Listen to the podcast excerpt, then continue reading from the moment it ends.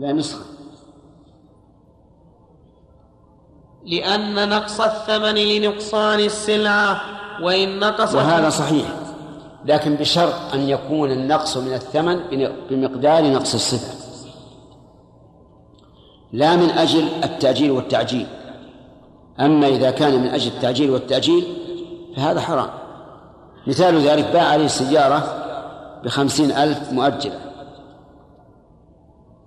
ثم تغيرت الصفة، تغير صفتها بما ينقص 10 ثمن مثلا، فهنا لا نقول اشترها بما تريد من الثمن، بل نقول اشترها بحيث لا ينقص من الثمن إلا كم؟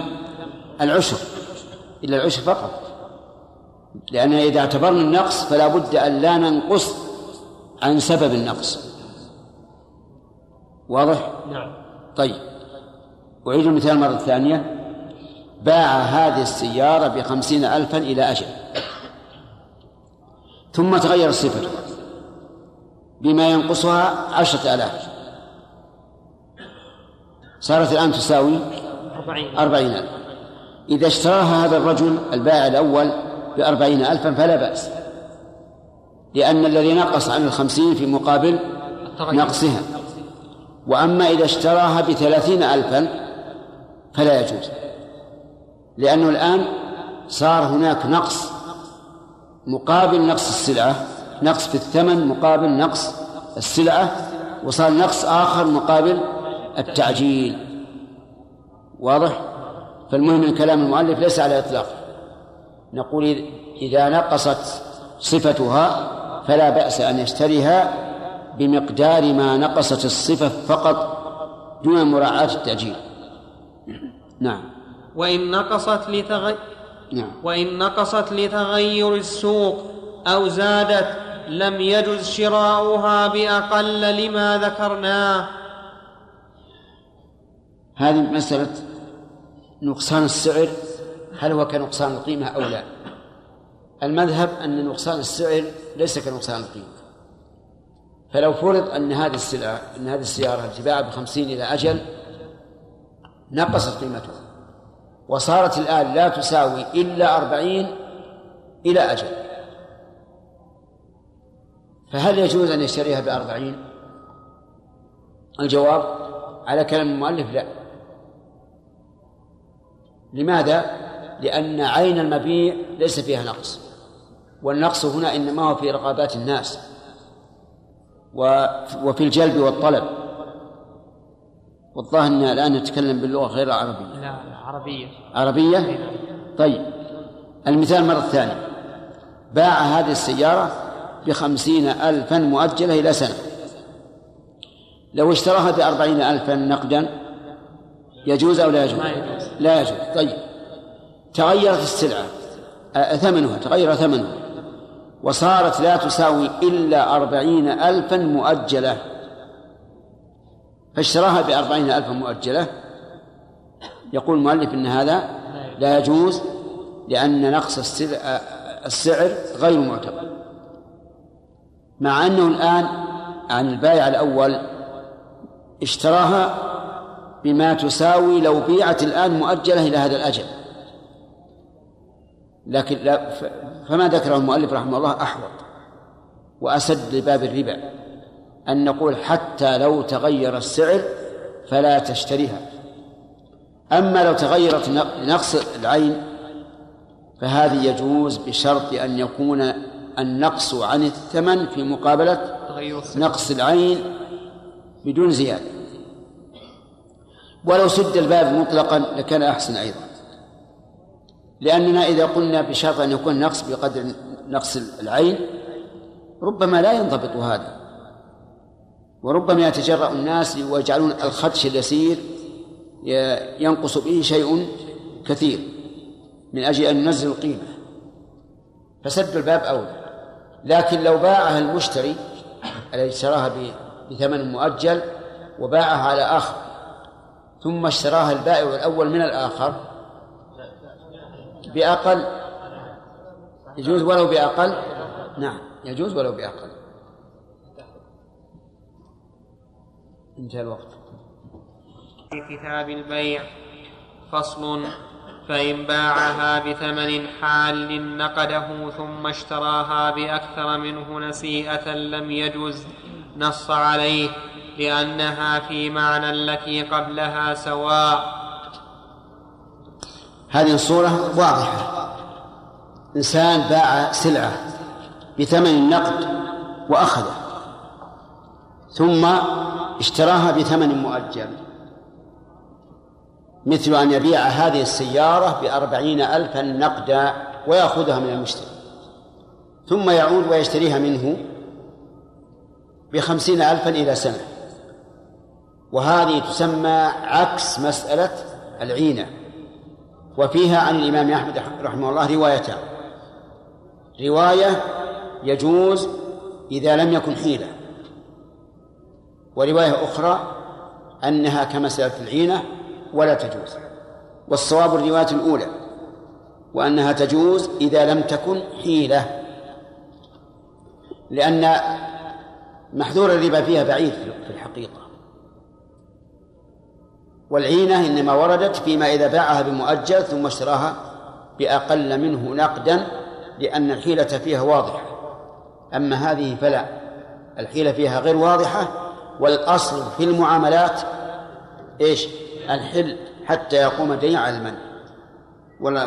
والعجيب أن المؤلف رحمه الله ما ذكر الروايات الأخرى عن أحمد، وهي رواية حرب، حيث نقل عن الإمام أحمد أنها تجوز بلا حيلة. نعم. فصل: وإن باع طعاما إلى أجل بثمن فلما حل الأجل أخذ منه بالثمن طعاما لم يجز، لأنه ذريعة إلى بيع طعام بطعام نسيئة، فهو في معنى ما تقدم. وكل شيئين حرم النساء فيهما لم يجز. طيب، أفهمتم الصورة هذه؟ الصورة هذه باع برا بثمن مؤجل، فلما حل الأجل أتى إلى المشتري وقال: أعطني الثمن. قال: والله ما عندي دراهم، لكن عندي هذا الشعير، خذه عن البر. يقول المؤلف إن هذا لا يجوز. لماذا؟ لأن البر بالشعير يجري بينهما ربا النسيئة، ويخشى أن تكون الصفقة الأولى ذريعة لبيع البر بالشعير بدون قبض. هكذا قال، والصحيح أنه جائز، لأن هنا محذور الربا بعيد. رجل باع برا على شخص بدراهم، فلما حل الأجل قال: والله ما عندي شيء، عندي هذا الشعير، نعم، وليس عندي سواه، أو عندي هذا الرز ما عندي سواه. نقول: لا يجوز، هذا فيه نظر، بل نقول يجوز لكن بشرط أن يأخذها بسعر يومها، فإذا كان الصاع من هذا الشعير يساوي 2 درهمين فإنه لا يجوز أن يأخذه بأقل، يعني بمعنى أن يقول: أعطنيه بريالين إلا ربع علشان يزيد الاستيفة، لأنه حينئذ يكون ربح فيما لم يدخل في ضمانه. نعم. وكل شيئين حرم النساء فيهما لم يجز أخذ أحدهما عن الآخر قبل قبض ثمنه. وقياس قول أصحابنا في مسألة العينة أنه يجوز هاهنا أخذ ما يجوز للتفاضل بينه وبين هي عندي نسختين لكن هذا أحسن.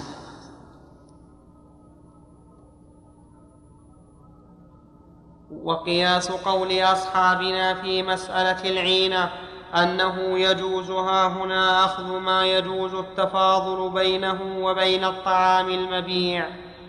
الحمد لله، هذا القياس هو الذي صححناه الآن أنه لا بأس به.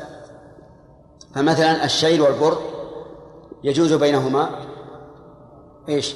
التفاضل دون النساء.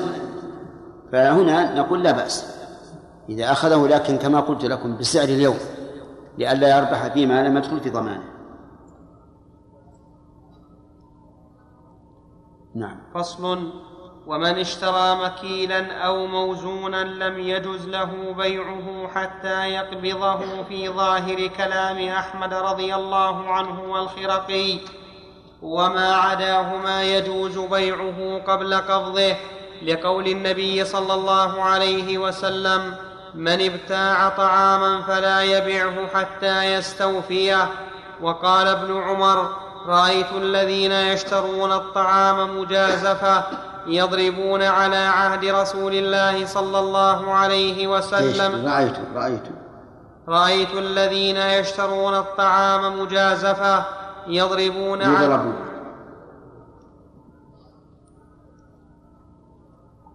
وقال ابن عمر: رأيت الذين يشترون الطعام مجازفة يضربون على عهد رسول الله صلى الله عليه وسلم أن يبيعوه حتى يؤوه إلى رحالهم.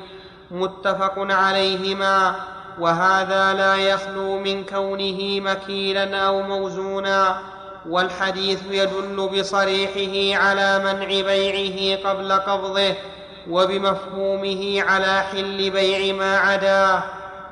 وعن أحمد أن المنع من البيع قبل القبض يخص المطعوم لاختصاص الحديث به، وما ليس بمطعوم من المكيلات والموزونات يجوز بيعه قبل القبض. وعنه أن المنع يختص ما ليس بمتعين، كقفيز من صبرة ورطل زيت من دن ورطل زيت من دن، وما بيع صبرة أو جزافا جاز بيعه قبل قبضه، وهو قول القاضي وأصحابه، لأنه يتعلق به حق توفيته بخلاف غيره. وعنه أن كل مبيع لا يجوز بيعه قبل قبضه، لما روي عن النبي صلى الله عليه وسلم أنه نهى أن تباع السلع حيث تبتاع حتى يحوزها التجار. رواه أبو داود. وقال ابن عباس: أحسب كل شيء بمنزلة الطعام، ولأنه لم يتم ملكه عليه أشبه المكيل، والمذهب الأول. الآن هذه المسألة فيها عدة روايات. الرواية الأولى والمذهب، وهي رواية أيضا أنه إذا اشترى مكيلا أو موزونا سواء كان مطعوما أو غير مطعوم فإنه لا يجوز أن يبيعه حتى يقبضه، فإن باعه قبل قبضه فالبيع غير صحيح. والاستدلال لقول النبي صلى الله عليه وسلم: من ابتاع طعاما فلا يبيعه حتى يستوفيه. وأنتم تعلمون الآن أن الدليل أخص من المدعى، الدليل خاص بالطعام، والمدعو عليه وهو المدعى عمم في كل مكيل أو موزون. لكن يقولون إن الغالب أن الذي يجرى في الأسواق هو الطعام، وعلى هذا فتخصيصه بالطعام بناء على الغالب، وما كان مبنيا على الغالب فإنه لا مفهوم له، وعليه فنلحق به كل مكين وموزون بيع بكيل أو وزن، لأنه يحتاج إلى توفية، إذ أن المشتري يحتاج إلى أن يكيله، لأنه بيع عليه بالكيل والوزن، فلا بد أن يكيله ليعرف مقدار ثمنه.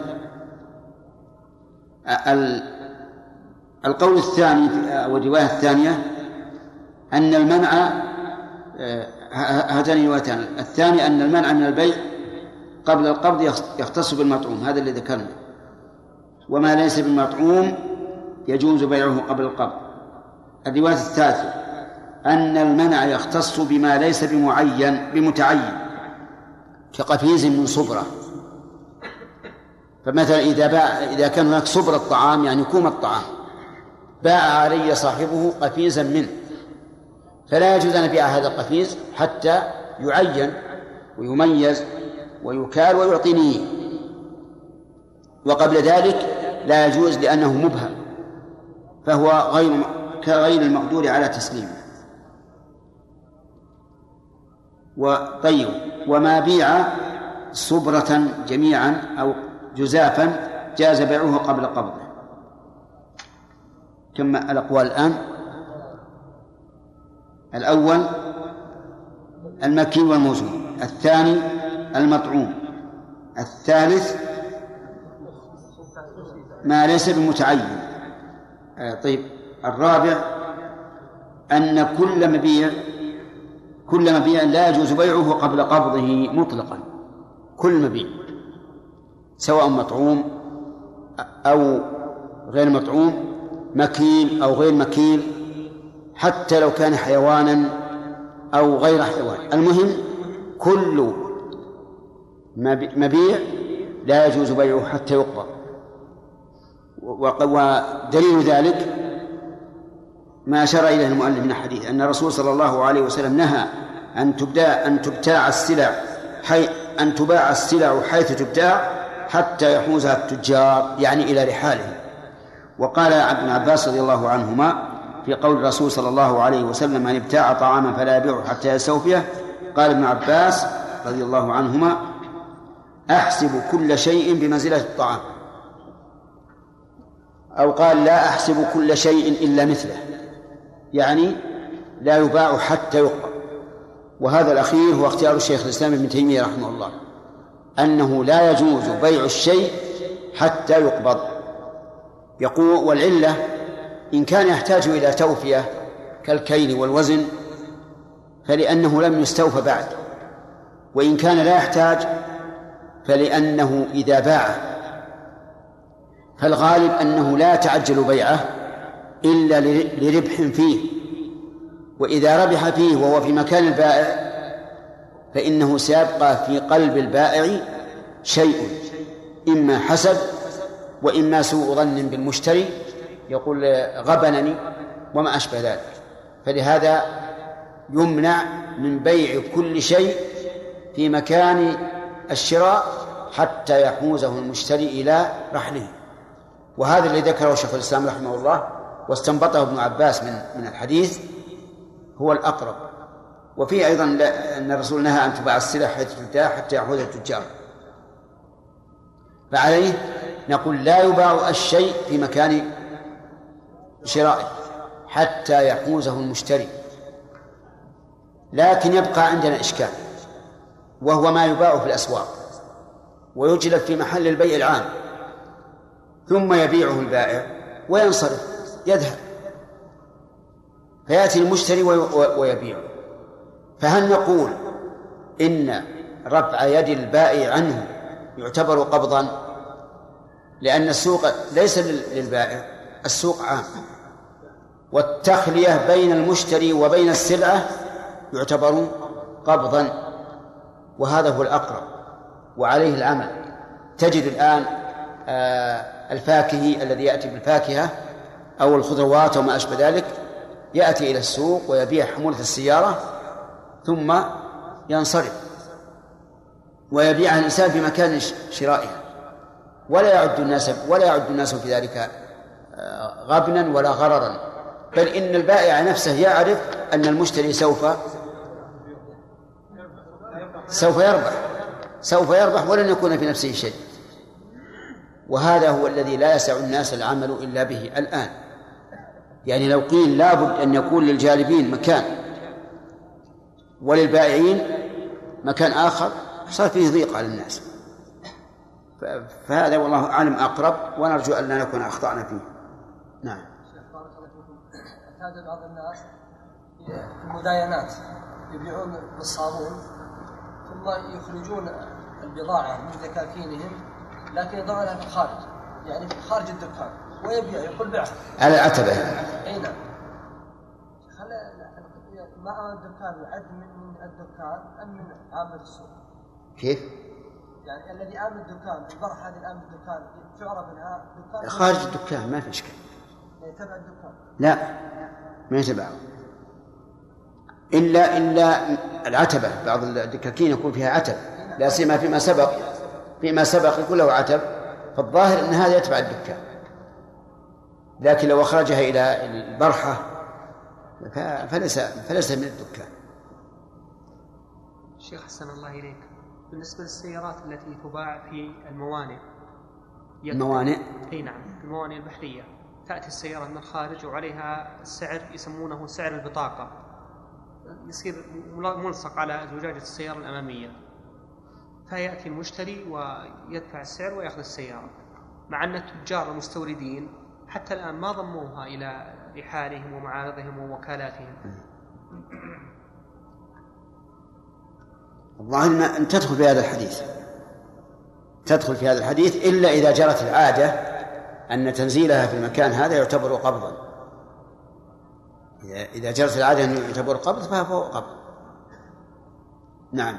شيخ بارك الله فيكم، جرت عادة بعض تجار البلاد يعني ربما للحاجة أنهم يشترون البضاعة من مطعوم مثلا قبل ورودها حتى إلى الميناء بيوم أو يومين، إذا أخبروا أن الباخرة التي تحمل هذه البضاعة ستصل غد مثلا أو بعد يومين يبدأون في بيع البضاعة وهي معروفة، البضاعة مثلا هذه لا يجوز بيعها بالتعيين، بالوصف لا بأس.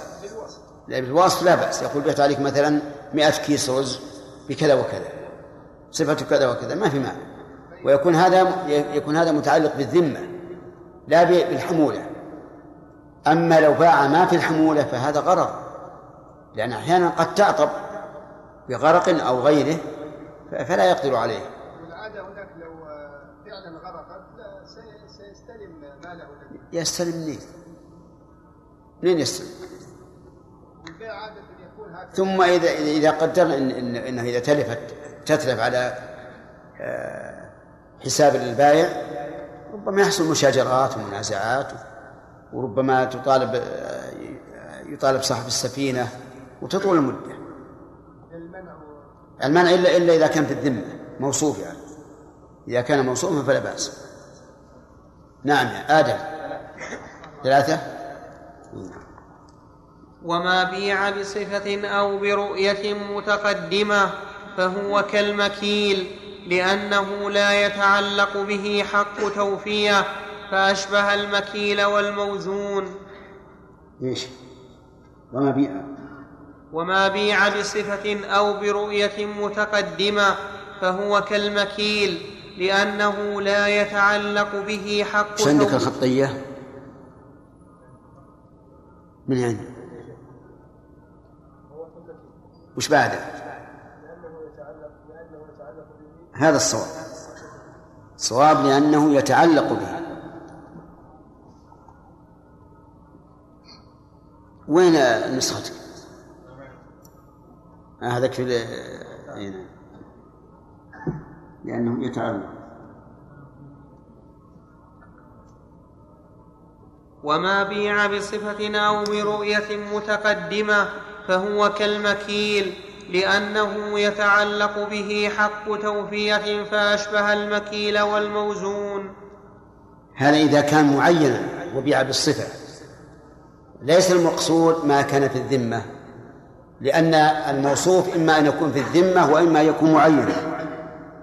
مثال معين يقول بعت عليك سيارة التي في قراشي الآن موجودة صفتها كذا وكذا، هذا بيع معين موصوف كذا.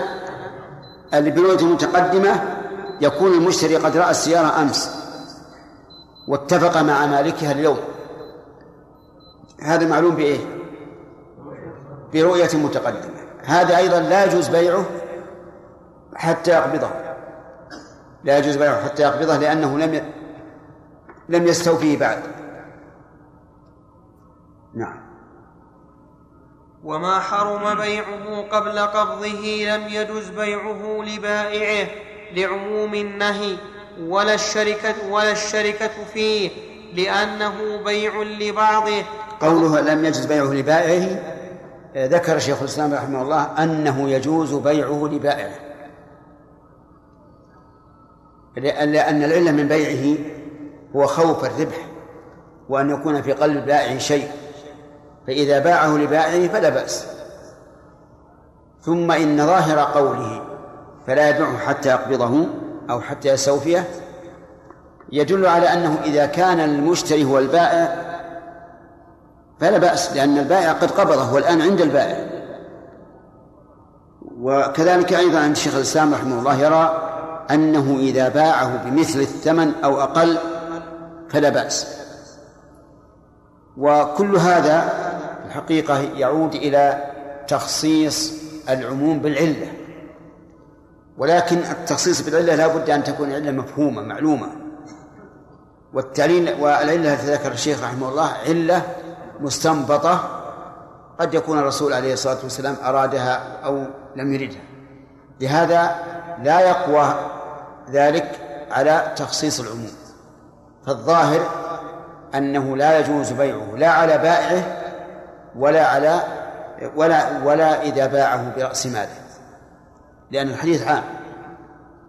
نعم، يعني يكون ما قاله المؤلف هو الأقرب لعموم النهي، ولا الشركة فيه لأنه بيع لبعضه، ولا التولية لأنه بيع بمثل الثمن الأول. التولية كما عرفتم الشيخ الإسلام يجوزه. أنتم فاهمين الشركة فيه؟ الشركة فيها نبيع عليه بعضه، اشترى طعاما قدره 100 صاع ثم باع منه 50 صاعا، لا يجوز، لأنه إذا منع بيع الكل منع بيع البعض إذ لا فرق. التولية أن يقول بعتك إياه برأس مال. فالصواب أنه لا يجوز لعموم الحديث، واختار الشيخ الإسلام رحمه الله أنه جائز، وهذا يسمى تولية. وأنتم عرفتم إن كان بعضكم أدرك معنا ما سبق في دراسة زاد المستقنع أن البيع تولية، والثاني شركة، والثالث مرابحة، والرابع مواضعة. نعم. فأما الثمن في الذمة فيجوز بيعه لمن هو في ذمته، لما روى ابن عمر قال: كنا نبيع الإبل بالبقيع بالدراهم، فنأخذ بدل الدراهم الدنانير، ونبيع بالدنانير فنأخذ بدلها الدراهم. فسألنا النبي صلى الله عليه وسلم عن ذلك فقال: لا بأس إذا افترقتما وليس بينكما شيء. رواه أبو داود. في لفظ آخر قال: لا بأس أن تأخذها بسعر يومها ما لم تتفرقا وبينكما شيء. فهو أوفى من هذا السياق الذي ذكره المؤلف رحمه الله. معنى الجملة أنه يجوز بيع الدين لمن هو في ذمته، أي دين كان، سواء دراهم أو دنانير أو طعام أو أي شيء، يجوز أن يباع لمن هو في ذمته. انتبه، لكن بشرطين: الشرط الأول أن يكون بسعر يوم،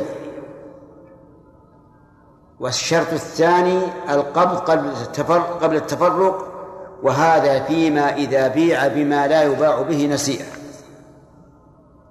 إذا بيع بما لا يباع به نسيئة، مثال ذلك: إنسان في ذمته لشخص 100 صاع، 100 صاع برد، فأراد أن يشتريها من هي له، قال: أنا سأعطيك عوض عن هذه 100 صاع أعطيك 200 صاع برد. يجوز أو لا يجوز؟ اشترى 100 صاع برد في ذمته بإيش؟ ب200 صاع شعير.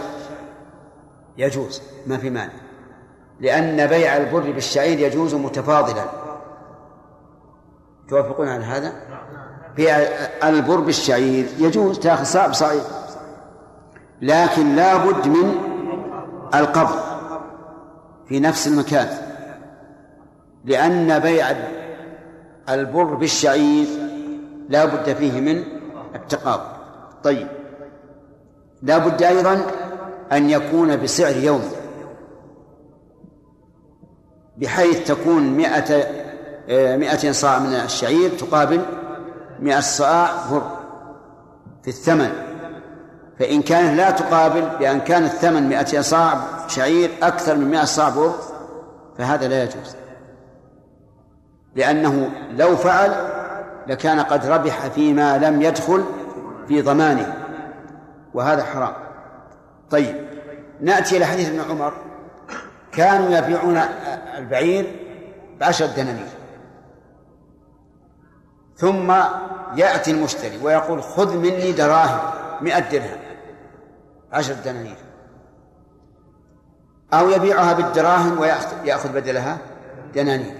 قال الرسول عليه الصلاة والسلام لا بأس، لكن بشرط أن لا تتفرق قبل القبض.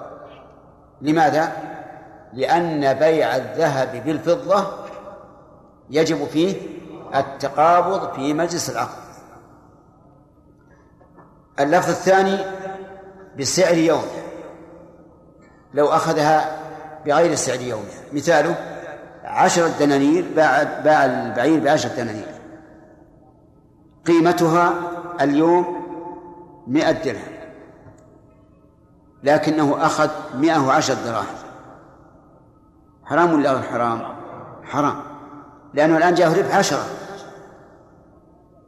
في سلعة لم تدخل في ضمانه، لأنها ما زالت في ذمة المشتري. طيب، لو أخذ بدل 10 دنانير 90 درهم، مهم 100 درهم، مهم 110، 90 درهم، فهل يجوز؟ إن نظرنا إلى ظاهر الحديث قلنا لا يجوز، لكن إذا نظرنا إلى المعنى قلنا يجوز، لأن هذا الرجل الذي اشترى، الذي أخذ 90 درهما عن 10 دنانير، تنازل عن بعض حقه، والرسول عليه الصلاة والسلام قال لا بأس أن تأخذها بسعر يومها احترازا من الزيادة، وأما النقص فلا بأس. وإنما اشترط النبي عليه الصلاة والسلام ذلك لأنه ليس من عادة الإنسان غالبا أن يأخذ أقل من حقه، فمنع الرسول عليه الصلاة والسلام من الزيادة لأن هذا هو الغالب دون النقص لأنه نادر، لكن لو نقص فلا بأس. والكلام الظاهر باللغة العجمية، ما أدري والله أكثركم ما هو أكثركم إلى الآن مشتبه عليه. نعم، لماذا؟ اشتريت منك 100 صاع بر، عرفت ولا لا؟ ثبت في ذمتك لي. طيب، أتيتنا أقبضه منك فقلت عندي شعير، اشتري مني الشعير بالبر، يجوز بيع الشعير بالبر ولا ما يجوز؟ ما أخذ.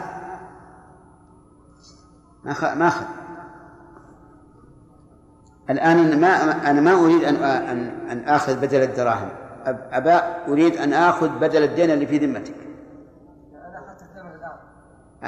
أنت في ذمتك لي الآن 100 صاع بر، فهمت؟ سواء أجرة أو ثمن مبيع أو أرش تناية، المهم في ذمتك لي 100 صاع بر، أفهمت؟ أو أني مسلفك إياها مثلا،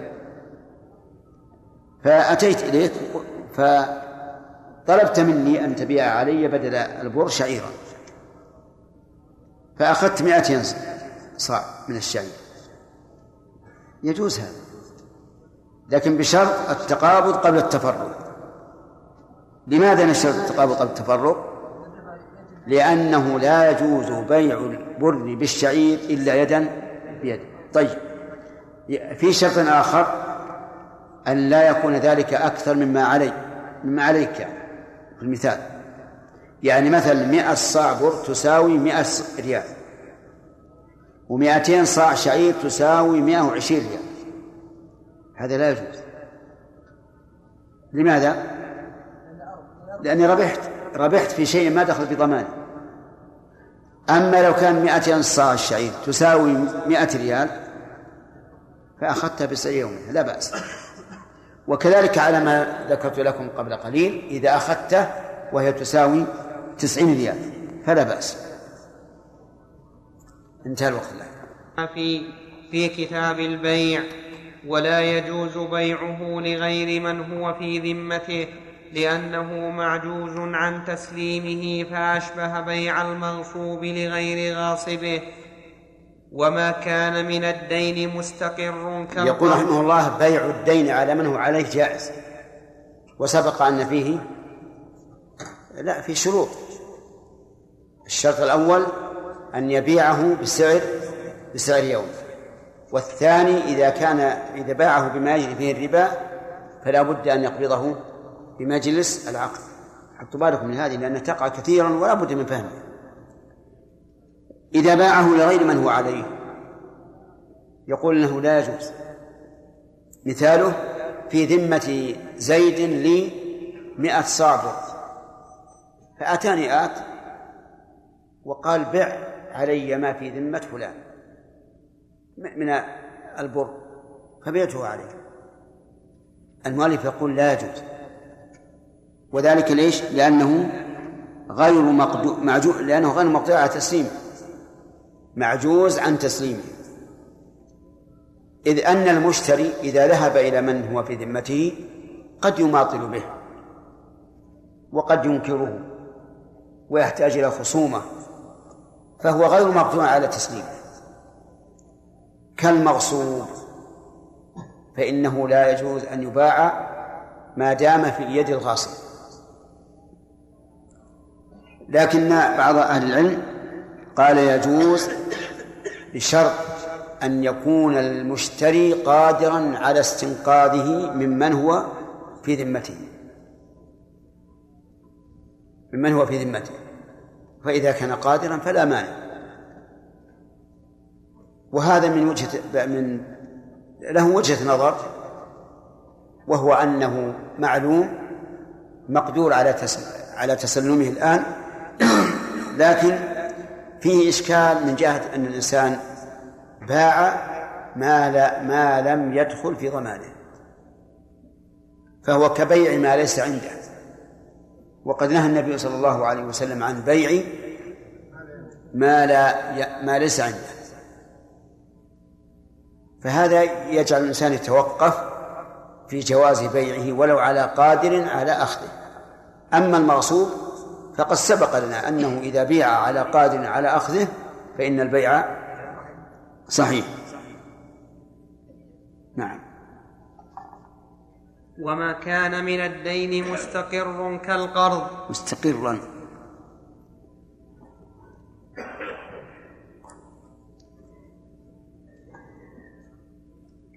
وما كان من الدين مستقرا كالقرض فهو كالثمن، وما كان غير مستقر كالمسلم فيه لم يجز بيعه بحال لا لصاحبه ولا لغيره، لقوله عليه السلام: من أسلم في شيء فلا يصرفه إلى غيره، رواه أبو داود. الدين مستقر كثمن المبيع على ما سبق، يعني يجوز بيعه على من هو على من هو عليه بالشرطين السابقين: أن لا يربح فيه، وأن يقبضه إذا باعه بما يشترط فيه القبض.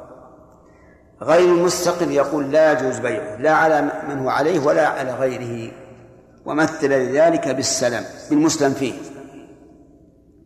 المسلم فيه هو المبيع، وصورة المسألة أن يأتي الفلاح إلى التاجر ويقول أنا محتاج لراهن وليس عندي شيء الآن، فيتفق مع التاجر على أن يعطيه 1000 ريال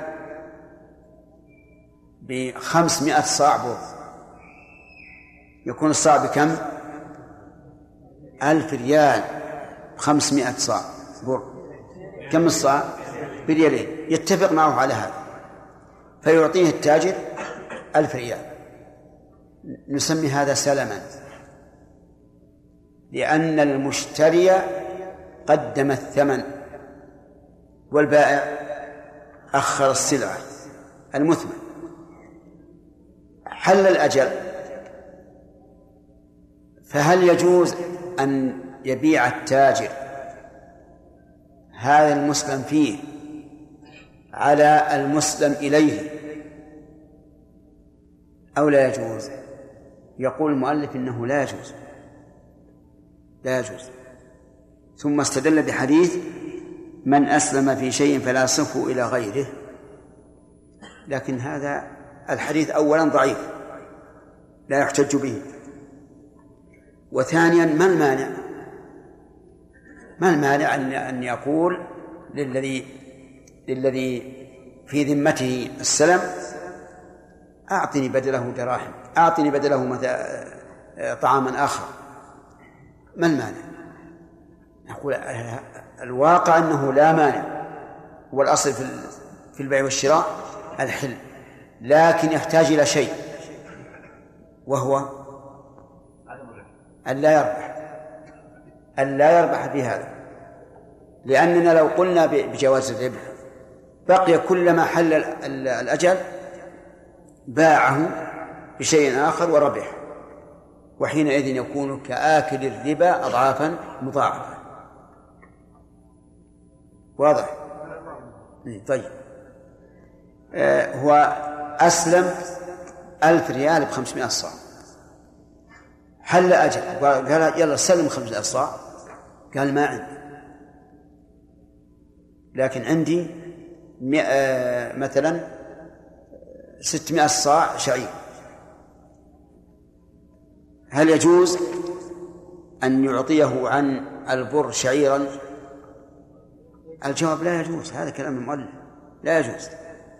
وعلى قول الذي رجحناه يجوز بشرطين: التقابل قبل التفرق، لأن بيع البر بالشعير لا بد فيه من التقابل، والثاني أن لا يربح، بحيث تكون قيمة 600 صاع شعير هي قيمة 500 صاع بر. واضح الآن؟ طيب، هذه المسألة لو قلنا بجواز الربح وصارت قيمة 600 صاع الشعير أكثر من قيمة 500 صاع بر،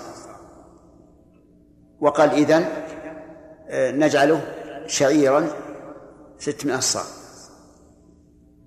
قال طيب نحاول 600 صاع لكن ما عندي شيء الآن، نحوله إلى شعير لكن بعد 6 أشهر، فجاء 6 أشهر وليس عنده شعير، حوله إلى بر بزيادة، ما لا يكون عمله كالذين يأكلون الربا أضعافا مضاعفة، لأنه كلما حل أجل نوع من الطعام اشترى به نوعا آخر بزيادة فيكون ربا، كالذي يقول لمدينة إذا حل الأجل وهو 1000 ريال قال ما عندي، قال إذن نجعله ب1200 إلى سنة، وحل السنة الثانية قال نجعل 1200 1400، وهكذا. وهذا هو الذي كان أهل الجاهلية يفعلونه، وهو الذي قال الله عنه يا أيها الذين آمنوا لا تأكلوا الربا أضعافا مضاعفة. والخلاصة أن دين السلم كغيره، يجوز بيعه لمن هو عليه بشرط أن لا يربح، ونزيد شرطا آخر وأن يكون القبض قبل التفرق، فيما إذا باعه بشيء يشترط فيه القبض قبل التفرق. اللهم أعنا يا خالد بن حامد، فاهم؟ زين، ما هو الإشكال؟ أنه إذا بدل الطعام وصار بر وشعير لابد من التقابل. نعم. أي نعم، إحنا مثلنا بهذا، لكن على فرض أنه يعني يجوز تأخير القبض، ولا نعم هو ما يرد فيما إذا كان بر وشعير لأنه لا بد من التقابل. صحيح. نعم، فهذا الخلاصة هو هذا، بيع الدين على من هو عليه على القول الراجح إيش؟ جائز مطلقا، سواء كان ثمن مبيع أو قرض أو قيمة متلف أو أرش جناية أو أي دين، لكن بالشرطين المذكورين. إن كان مما يشاركه فعلة الربا فإنه لا بد من التقابض، والشرط الذي لا بد منه على كل حال هو ألا يربح. طيب،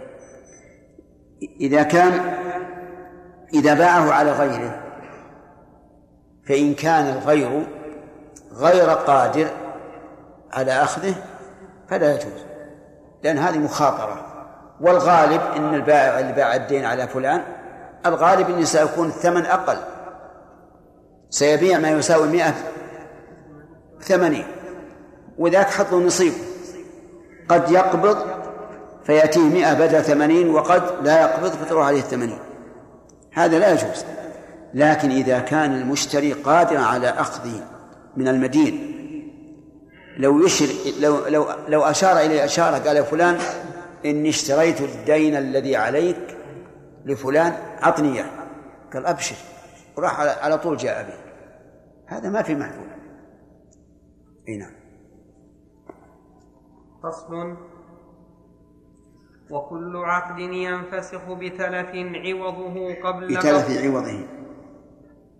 وكل عقد ينفسخ بتلف عوضه قبل قبضه كالإجارة والصلح، حكمه حكم البيع فيما ذكرناه، وما لا ينفسخ كالخلع والعتق على مال والصلح عن دم العمد، جاز التصرف في عوضه قبل قبضه طعاما كان أو غيره. وكذلك أرش الجناية وقيمة المتلف والمملوك بإرث أو وصية أو غنيمة إذا تعين ملكه فيه، لأنه لا يتوهم غرر الفسخ بهلاك المعقود عليه، جاز بيعه كالوديعة والصداق كذلك. قاله القاضي: لأنه لا ينفسخ العقد بتلفه فهو كعوض الخلع. وقال الشريف وأبو الخطاب: هو كالمبيع، لأنه يخشى رجوعه بانفساخ النكاح بالردة فأشبه البيع. نعم. هذا ضابط، وهو أن كل عقد ينفسخ بتلف عوضه قبل قبضه كالإجارة فحكمه حكم البيع، في أنه لا يجوز على غير من هو عليه، ويجوز على من هو عليه. الإجارة مثلا: استأجرت منك بعيرا كل يوم ب10 ريالات، وقبضت البعير وتلفت، هل تثبت الإجارة أو ينفسخ العقد؟ ينفسخ العقد. استأجرت منك بيتا سنة أو سنتين أو أكثر وانهدم البيت، ما حكم العقد؟ ينفسخ. فالعقد هنا ينفسخ بتلف العين التي تم العقد عليها. لكن امرأة خالعت زوجها ثم لم تقدر على بذل الخلع، هل ينفسخ الخلع؟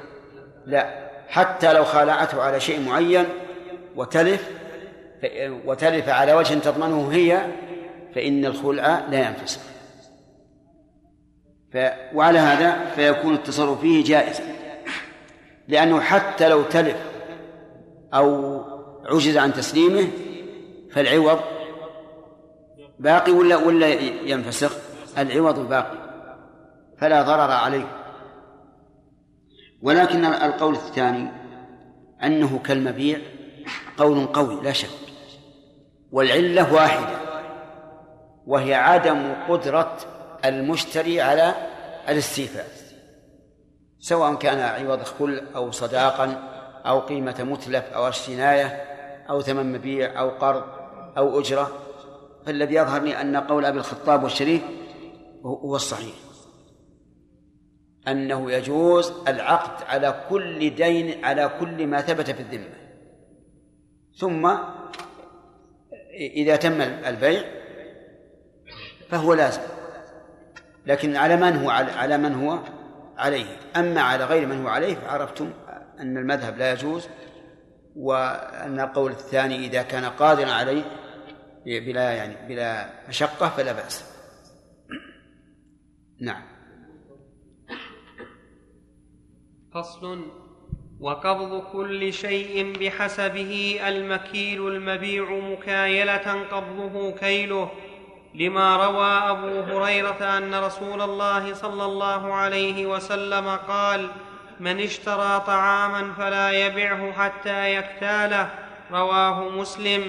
وإن بيع جزافا فقبضه نقله، لما روى ابن عمر قال: كنا نشتري الطعام من الركبان جزافا، فنهانا رسول الله صلى الله عليه وسلم أن نبيعه حتى ننقله من مكانه. رواه مسلم. وقبض الذهب والفضة والجوهر باليد، وسائر ما ينقل قبضه نقله. وقبض الحيوان أخذه بزمامه أو تمشيته من مكانه. وما لا ينقل قبضه التخلية بين مشتريه وبينه، لا حائل دونه، لأن القبض مطلق في الشرع، فيجب الرجوع فيه إلى العرف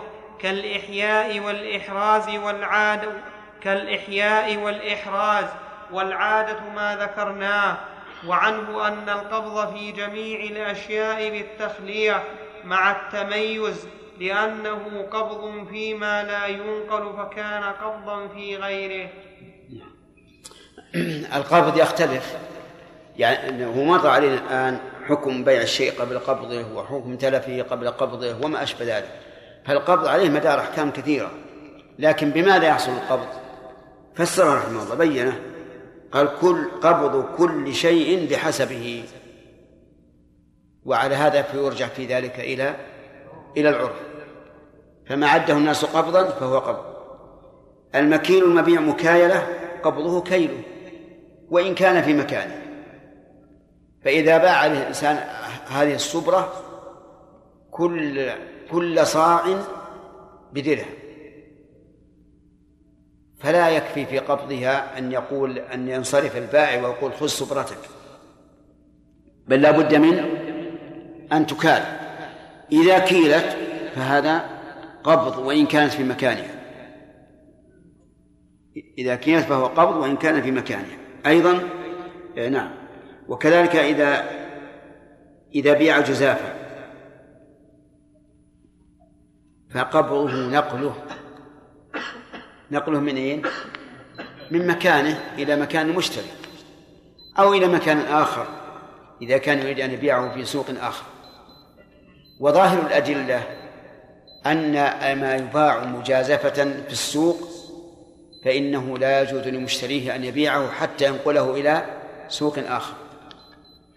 والظاهر أنه إذا كان السوق يعني طويلا ونقله من طرفه هذا إلى طرفه هذا كفى. وسبق لنا أن عادة الناس الآن أن ما أتي به إلى السوق العام فإن قبضه يكون بالتخلية بينه وبين المشتري، لأن السوق ليس ملكا لفلان دون فلان. طيب، الذهب والفضة قبضه بماذا؟ باليد، خذ وهات، هذا قبض. وما ينقل بنقله، ما ينقل مثل الطعام إذا لم يباع مكايلة، الآلات هذه مثل مكاين، سيارات وما أشبهها، هذه تكون بنقله. وقبض الحيوان أخذه بزمامه أو تمشيته من مكانه، أخذه بزمامه أو تمشيته عن مكانه. وهل يكفي أن يركب بدون أخذ الزمام؟ نعم، طه كلام المؤلف ما يكفي، لكن نقول إذا جرت العادة بأن ركوب المشتري للحيوان كأخذه بزمامه قلنا هذا قبض ما دام المرجع للعرف. كذلك يقول: وما لا ينقل قبضه التخلية بين مشتريه وبينه، ما لا ينقل كالأخشاب مثلا والأشياء الكبيرة كالأحجار، هذا قد لا ينقل، يعني بمعنى الواحد لو اشترى خشب هو لا يمكن أن ينقله على كتفه ويمشي، هذا يكفي التخلية بينه وبين المشتري. ومن ذلك أيضا البيوت، البيوت هل تنقل؟ ما تنقل. إذا أعطاه المفتاح وخلى بينه وبينها فهذا قبض. طيب، ولهذا علل قد لأن القبض مطلق في الشرع فيجب الرجوع فيه إلى العرف، كالإحياء والإحراز. الإحياء إيش؟ يعني إحياء الأرض الميتة. الإنسان مثلا إذا استولى على أرض بيضاء ليست ملكا لأحد، فهل تكون له بمجرد أن يضع يده عليها؟ لا بد من إحياء. الإحياء بماذا؟ بما جرت العادة أنه إحياء، وسيأتينا إن شاء الله في هذا الإحياء الموضوع. الإحراز يعني الحفظ، ما في حد محدد، يختلف. حرز الذهب والفضة بماذا؟ بالصناديق وراء الأبواب المغلقة. حرز الطعام نعم يختلف أيضا، إذا كانت البلاد آمنة يمكن أن يكون إحرازه بأن تضعه على عتبة الباب في الدكاكين مثلا. تختلف الأحراز بحسب الأزمان، بحسب الأماكن، بحسب الولاة. بعض الناس يكون في بلد ولاته أقوياء، يكون الحرز الذي الضعيف جدا قويا. كذلك يختلف باختلاف الأمن، يعني قصد الإيمان، الناس يختلفون. إذا كان الشعب مؤمنا ويرى تحريم أخذ المال ويحترم حدود الله عز وجل فليس كالشعب المتهاون. ثم قال وعنه أن القبض في جميع الأشياء بالتخلية مع التمييز. تخلية يعني أن يتخلى البائع ويميز نصيب المشتري، وهذا في غير ما بيع بالكيل أو الوزن قد يكون له وجهة نظر.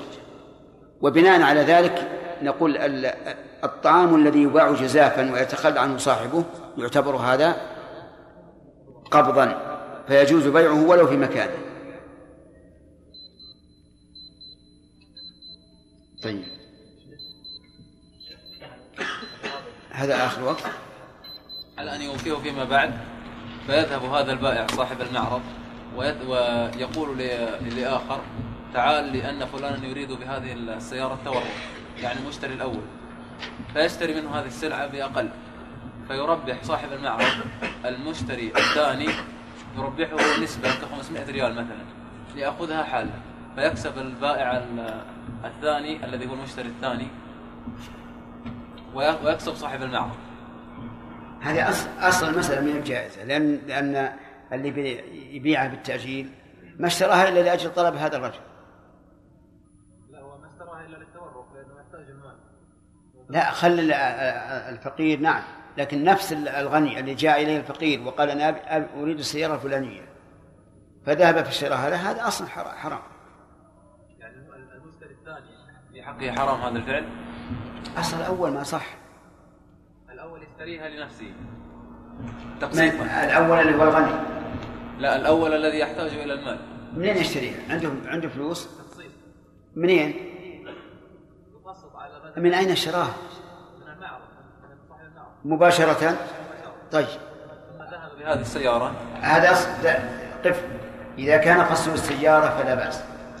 إذا كان قصده يطلب الربح، بمع أنه يشتريها مثلا من هذا البلد، يشتري السيارة رخيصة ويبيعها هناك بلد آخر أكثر ثمن، لا بأس. إذا كان يريد أن يبيعها لينتفع بثمنه فهذه مسألة التورق، وهي التي فيها الخلاف بين العلماء، وفيها روايتان عن أحمد، واختار الشيخ الإسلام ابن تيمية أنها حرام، وروجع في ذلك مرارا ولكنه أبى إلا أن تكون حرام. شيخ مع وجود الشروط الأربعة التي ذكرناها. نعم. وجاز لهذا الإنسان الذي احتاج فعلا إلى التورق، احتاج فعلا. طيب. فذهب ليبيعها، صاحب المعرض هذا ذهب ونادى الرجل غنيا ليشتريها، ليشتري هذه السيارة حالة ويعطي الذي يحتاج المال المال، ثم يذهب صاحب المعرض ويشتريها من هذا الغني الذي اشتراها حتى نعم. يربح صاحب المعرض. طيب، لكن بشرط أنها نقلت، يعني تنقل. نقلت تماما. ما فيها شيء.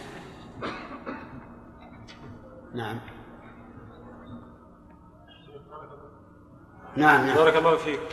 بعض النقابات تسوي شيئا قريبا من ذلك، بعض النقابات العمالية تسوي معارض للسلع يكون فيها ثلاجات، يعني كثير من أنواع السلع، وهي لا تملك هذه السلع أصلا، إنما تتعاون مع تجار هذه السلع بأن يكون عندها في المعرض عينات، يعني مثلا نوع من عينة من الثلاجات، عينة من الأثاث، عينة من هذا، ويأتي المشتري ليتعاقد على هذه العينة الموجودة، ثم لا يسلمها، إنما يقال له اذهب إلى المكان الفلاني وتسلم سلعتك. فالذي باع عليه هذه النقابة لا تملك أصلا، لكنها متفقة مع التاجر الأصلي وكل يربح. هل هي وكيلة له؟ نعم. النقابة وكيلة للتاجر مطلقا أم في هذا المعرض فقط؟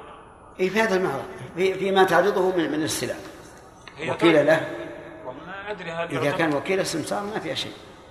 لكن يا شيخ بارك الله فيك، أما إذا كان على تقدير أنها تملك السلعة ثم تبيعها للزبون ثم تحيله على المعرض، ما يصلح. هو يصبح دين المشتري على هذه النقابة.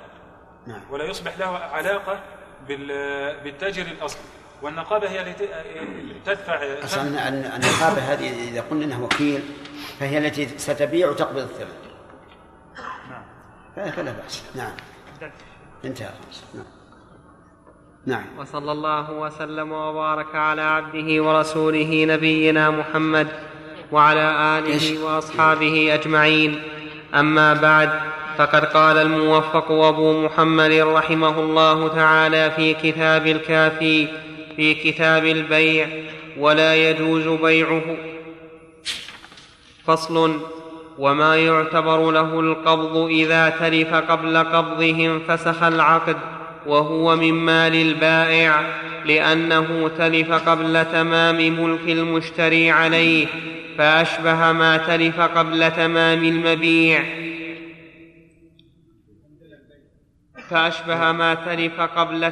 المبيع وإن أتلفه المشتري فإن أتلفه. عندنا وإن ولا فرق. نعم. فإن أتلفه المشتري استقر عليه الثمن، لأنه تلف بتصرفه فاستقر الثمن عليه كما لو قبضه. وإن أتلفه أجنبي لم ينفسخ العقد، لأن له بدلا يرجع إليه، فلم ينفسخ العقد كما لو تعيب.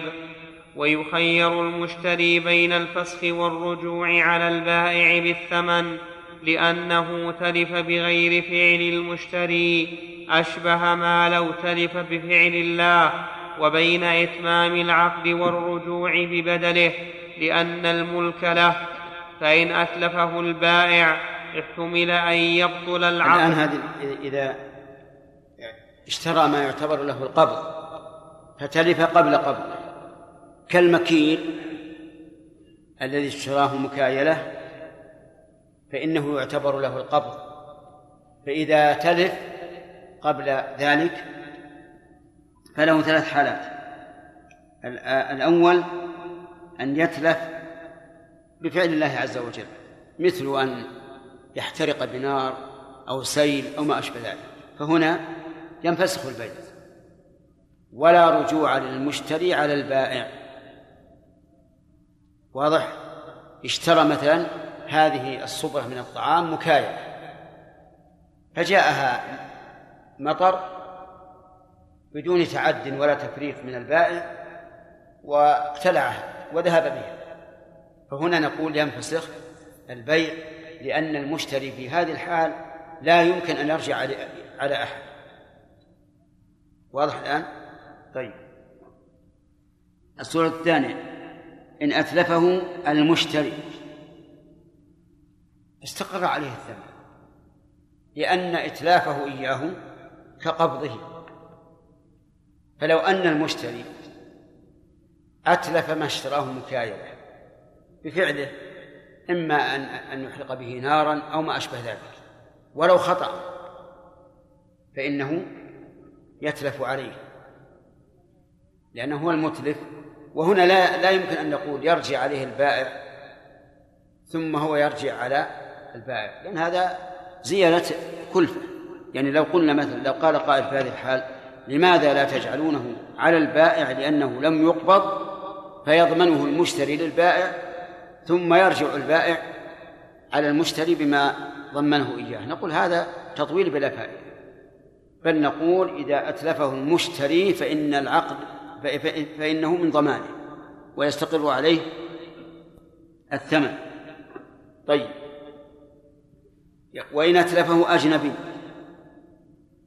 لا البائع ولا المشتري وليس من فعل الله عز وجل، فهنا يخير المشتري بين أمرين: إما أن يفسخ البيع ويرجع بالثمن على البائع، والبائع يرجع بالضمان على المتلف، وإما أن يبقي العقد ويرجع على المتلف والبائع انتهى، سلم حقه وانتهت القضية. لكن في نظركم، هل يختار الفسخ ويرجع بالثمن، أو يختار الإبقاء ويرجع على المتلف؟ هو سوف يتبع الأحسن له. إن كانت القيمة قد زادت وارتفعت فسوف يختار إمضاء البيع والرجوع على المتلف، وإن كان العكس فسوف يختار فسخ البيع ويرجع على البائع. واضح يا جماعة؟ طيب،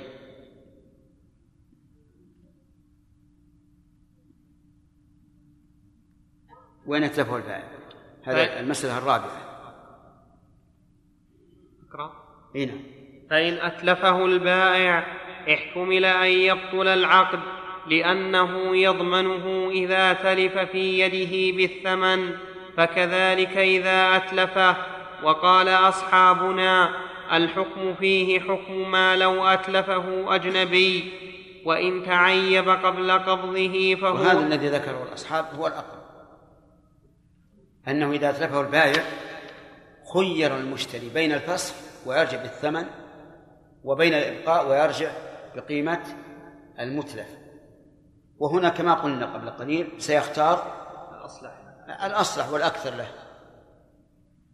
نعم. وإن تعيب قبل كم صارت الأقسام الآن؟ أربعة. إذا تلف بفعل المشتري، إذا تلف بفعل أجنبي، إذا تلف بفعل البائع. نعم. وإن تعيب قبل قبضه فهو كما لو تعيب قبل بيعه لأنه من ضمان البائع.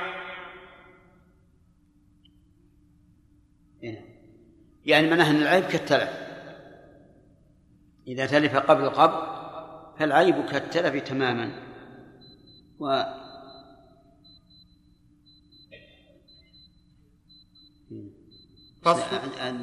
وين اللي مع الخطية؟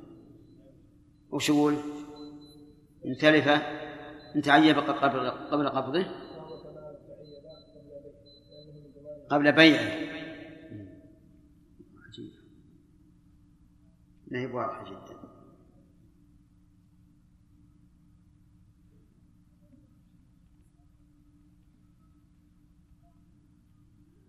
نعم. انتهى الوقت. انتهى الوقت؟ لا، ما انتهى. لا، ما جاوبت السؤال. اللي جاوبت السؤال إن كان 5 دقائق بعد الأذان هو جاوبته. ما في، هو كل صفحة. هو كل صفحة، ما خلصنا صفحة. يعني بشرطين. فصل: وإذا باع شاة بشعير فأكلته قبل قبضه ولم يكن في يد بائعها. ولم تكن يد بائعها عليها. صحيح يا شيخ. ولم تكن يد بائعها عليها. صحيح. والله أوضح من اللي عندكم. مثل اللي عندي أجاي صح.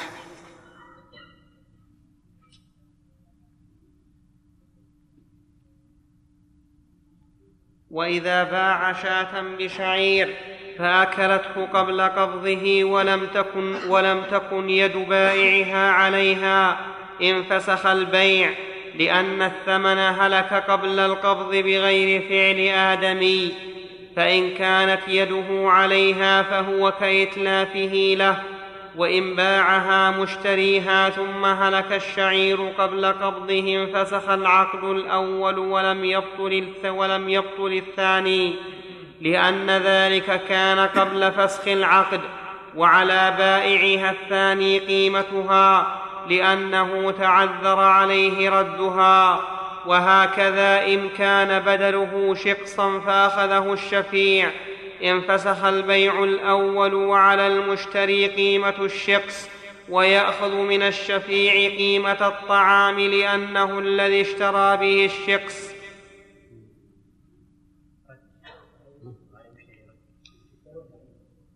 وعلى المشتري رد قيمة الشقص بنصفها.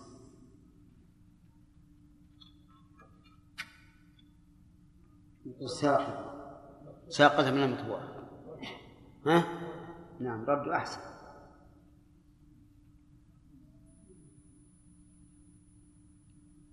كيف رد؟ وعلى المشتري رد قيمة الشقص، ويأخذ من الشفيع قيمة الطعام لأنه الذي اشترى به الشقص. جاوبت السؤال؟ انتهت الصفحة الآن. نعم. طيب. مسألة وقعت رجل اشترى حبة من الحمام ثم أضعه عند المالك ليوم أو شبهه، فأتى العامل بالخطأ فأطلق الحمام فذهب مع حمام الجار مع حمام الجار اختلط الحمام الأول بالثاني ولم يتميز، فقال المشتري أعطيني 500 وأتركه ولا أرضى بها، أو لا بل نفسخ البيع ونعطيك الفلوس لأنك أنا اشتريتها وأنت اللي فرطت. ما تعذر. لا متعذر، اختلط الحال. طيب العدد معلوم. إيه معلوم. طيب إذا كان عدد معلوم وعدد حمام الجار معلوم. شيخ الآن الحمام يختلف. أحيانا في الجديد أحيانا المقارب يقول اختلط مع حمام يعني قريب منه لكن لا ما تميز. هذا لا بد من يقتسمانه ويقرأ بينهم. يقتسمانه للسوي ويقرأ بينهم. الآن شيخ الجار حمامه كبير مجموعة من 10 مثلا اختلط مع حمام الجار الثاني، يقول هذا ما أرضى الحمام اللي لقيته اشتريته منقى وليت من فلوسه والآن ما يمكن يجيني حمام. الظاهر أن هذا ما يعتبر تلع، هذا اختلط بغير بما يمكن تمييزه.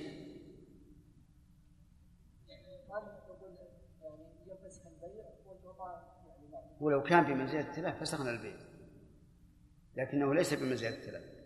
وعلى هذا بنقول إما أن يتفقوا على عوض معين بينهم وبين المشتري، وإما أن يقال المشتري نحن نحيلك على حمامك الآن مختلط ودبر شيء نفسك. من ما يخالف ولا يفرط، لكن الآن موجودة عين المبيع موجودة ما يكون من الاختلاف. إذا لابد من الصلح.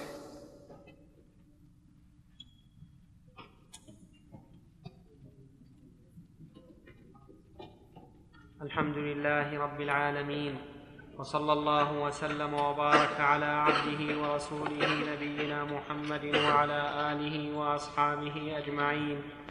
أما بعد، فقد قال الموفق أبو محمد رحمه الله تعالى في كتاب الكافي في كتاب البيع: فصل: وما لا يحتاج إلى قبض إذا تلف فهو من مال المشتري. وما لا يحتاج إلى قبض إذا تلف فهو من مال. وما لا يحتاج إلى قبض إذا تلف فهو من مال المشتري. نعم. إيش إذا تلف فهو إذا تلف عندك إذا تلف بدون من طيب ما في معنى أقول المعنى واحد. لما روى حمزة بن عبد الله عن ابن عمر عن أبيه قال مضت السنة أن ما أدركته الصفقة حيا مجموعا فهو من مال المشتري ذكره البخاري.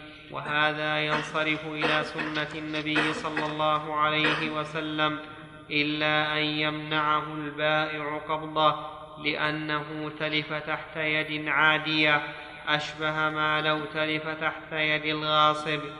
وسواء حبسه على قبض الثمن أو غيره إلا أن يكون قد اشترط عليه الرهن في البيع.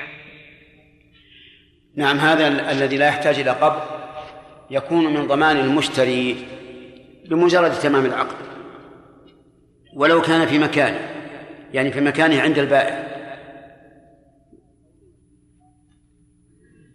وقوله رحمه الله ما لم يمنعه البائع من قبضه صحيح، فإن منعه البائع من قبضه فالضمان على البائع ويضمنه ضمان غصب، يعني يضمنه بمثله إن كان مثليا وقيمته إن كان متقوما.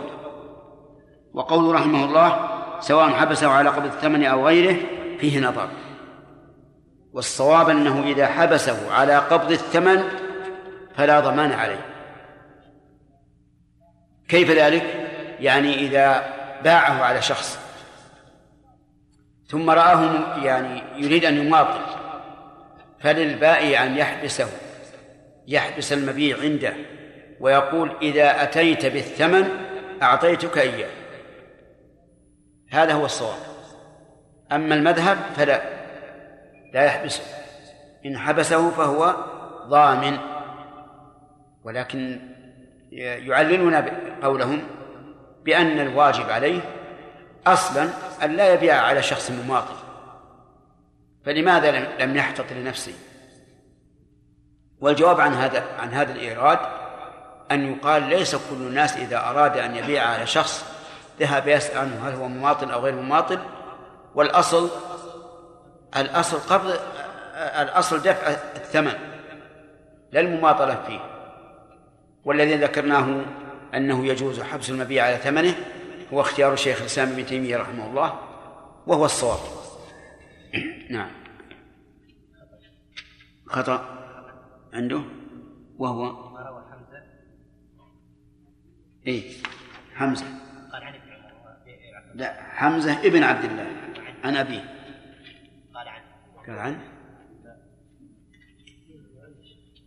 اقرأ يا خالد. لما روى حمزة بن عبد الله عن ابن عمر عن أبيه. لا، عن أبيه بس. لما روى حمزة ابن عبد الله ابن عمر. حمزة بن عبد الله ابن عمر. أي نعم.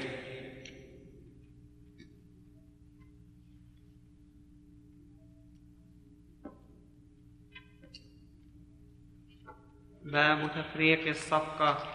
إذا باع ما يجوز بيعه وما لا يجوز بيعه صفقة واحدة كعبد وحر وخل وخمر وعبده وعبد غيره أو دارا له ولغيره ففيه روايتان، إحداهما تفرق الصفقة فتجوز فيما يجوز بيعه بقسطه من الثمن ويبطل فيما لا يجوز، لأن كل واحد منهما له حكم منفرد، فإذا اجتمعا بقيا في حكمهما كما لو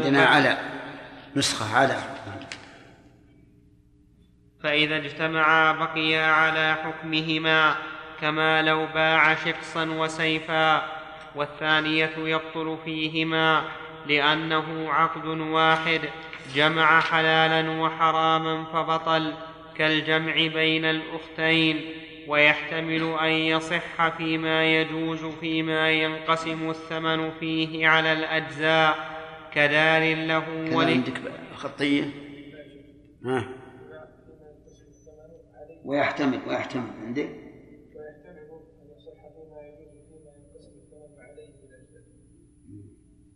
بالأجزاء ويحتمل أن يصح فيما يجوز كذا، ويحتمل أن يصح فيما يجوز أن ينقسم الثمن عليه بالأجزاء. نعم هذا هو الصحيح.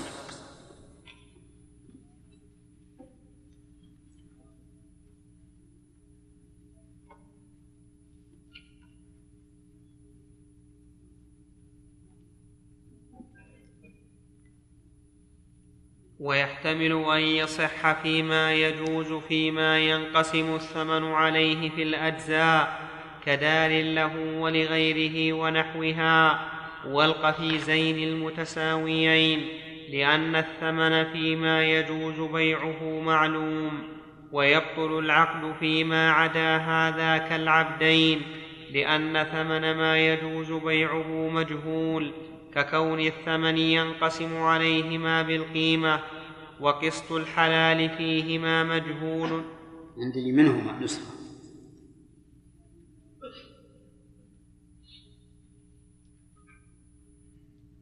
وقسط الحلال منهما مجهول لو صرح به فقال بعتك هذا العبد بقسطه من الثمن لم يصح، فكذا هاهنا. فإن قلنا يصح كذا عندك مجهول لو صرح به صاحب الخطية، مجهول لو صرح به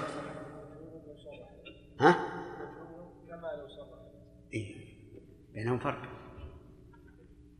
مجهول كما لو صرح به.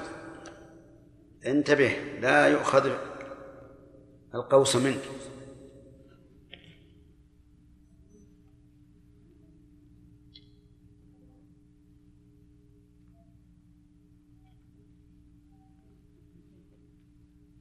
وقسط الحلال فيهما مجهول كما لو صرح به فقال بعتك هذا العبد بقسطه من الثمن لم يصح، فكذا هاهنا.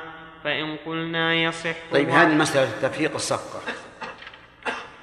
الصفقة هي عقد البيع، وسميت بذلك لأنهم كانوا يعتادون أن الرجل إذا باع على أخيه ضرب بيده على يده هكذا، يعني كأنه يقول تم العقد. فالصفقة إذن هي إيش؟ عقد البيع. عقد البيع إذا جمع بين ما يجوز بيعه وما لا يجوز فما الحكم؟ هل يبطل في الجميع أو يصح فيما يصح ويبطل فيما يبطل؟ ذكر المؤلف الخلاف كعبد وحر. عبد وحر، الحر لا يجوز بيعه والعبد يجوز بيعه، فقال البائع للمشتري بعتك هذين ب1,000 ريال. الصفقة واحدة أو متعددة؟ واحدة. والمبيع متعدد، بعضه يجوز عقد البيع عليه وبعضه لا يجوز. الثانية خل وخمر. الخل يجوز بيعه والخمر لا يجوز. باعه قارورتين إحداهما خل والثانية خمر ب10 ليرات. كذلك عبده وعبده وعبد غيره، وعبد غيره الذي لم يوكله في بيعه، أمسك عبده وعبد غيره وباعهما جميعا بثمن واحد عقدا واحدا، فقال بعتك هذين العبدين ب10,000 ريال. الصفقة في هذه الأمثلة جمعت بين ما يصح بيعه وما لا يصح. يقول فيه روايتان عمن عن الإمام أحمد رحمه الله، إحداهما تفريق الصفقة فتجوز فيما يجوز بيعه بقسطه من الثمن، ويبطل يعني يبطل البيع فيما لا يجوز، لأن كل واحد منهما له حكم منفرد فإذا اجتمع بقيا على حكمهما، كما لو باع شقصا وسيفا. هذا المثال نشرحه بعدين. يعني مثلا باع حرا وعبدا ب10,000. الحر شاب نشيط متعلم فاهم، والعبد شيخ كبير جاهل، باعهما ب10,000 ريال. على القول بالصحة نقول الحر كم قيمته؟ 9,500. الحر يا أخوان 9,000. لا لازم نقوم عشان نعرف القسط، نقدر ما يخالف كم؟ 9,500. من يجي 10,000 9,500 9,500 أو أكثر بعد. نعم 9,500. والعبد الكبير الجاهل المركب 500. نعم 500. نقول الآن صح بيع العبد كم؟ ب500 ريال. والحر على كل حال حر ما يصح بيعه. كذلك خل خمر، الخل باع قارورة من الخل وقارورة من الخمر ب10 ريالات. كيف نقوم؟ نقوم الخمر خلا. الخمر مثلا من الشعير، الخل من الشعير والخمر من العنب، أيهما أكثر قيمة لو كان خلا؟ لو كان كل اثنين خل العنب أكثر. فالآن هاتان قارورتان إحداهما خمر والثانية خل، فباعهما جميعا بثمن واحد. الخمر من العنب والخل من الشعير. كيف نقوم؟ 6 ريال و4 ريال 8 ريالات وريالين. نعم ونمشي على هذا. وكذلك عبد وعبد غيره. المهم أن القول الرواية الأولى أن العقد صحيح فيما يصح فيه العقد، باطل فيما يبطل فيه العقد، ولكن له الخيار كما سيأتي. القول الثاني أن العقد لا يصح فيهما، لا يصح فيهما جميعا، لأنه اجتمع مبيح وحاضر فغلب جانب الحظر، ونقول البيع غير صحيح، وترد السلعة للبائع ويأخذ المشتري الثمن. والمذهب الأول الذي هو تفريق الصفقة، فما كان يجوز عقد البيع عليه فبيعه صحيح وما لا فلا. طيب، وقوله رحمه الله كما لو باع شقصا وسيفا، يعني باع شقصا وسيفا بيعا صحيحا، فيصح في الشقص وفي السيف. الشقص يعني النصيب من أرض أو بيت أو ما أشبه ذلك، فهو إذا باع على هذا الإنسان نصيبه من هذا الأرض وسيفه، يصح البيع ولا يصح؟ يصح. طيب، معلوم أن الشقص سيكون فيه شفعة، وعند أخذ الشريك بالشفعة ماذا نصنع؟ نقسط الثمن عليهما، أي على قيمة الشقص وقيمة السيف. وهذا هو الذي أوجب للمؤلف أن يأتي بمثال الشقص والسيف، وذلك لأن الشقص إذا أخذه الشريك بالشفعة فلا بد أن يقوم بقسطه من الثمن. واضح ولا كلام عربي؟ واضح يا سعيد؟ غير واضح سام؟ واضح؟ طيب، ها غير واضح. إنسان عنده سيف مشهور بتار، نعم، من أحسن السيوف، يساوي 10,000. عنده نصيب من الأرض، له فيها شريك، في الأرض شريك، فباع نصيبه من الأرض والسيف ب20,000. الأرض تساوي 5,000 والسيف كم يساوي؟ 10,000. صاحب الشريك معه بالأرض طالب بالشفعة. كم نقوم الشخص من أجل أن نسقط ثمنه من ثمن المجموع؟ 5,000، والثمن كم قلنا؟ 20,000. فنقول الشخص 5,000 والسيف 10,000، يكون 15,000، يعني نقص الربع. وباع بكم؟ 20. إذن نوزع 20 على 3 أثلاث، 2 للسيف و3 للشخص. هذا معنى كلامه. واضح؟ الحمد لله. ماشي. ها؟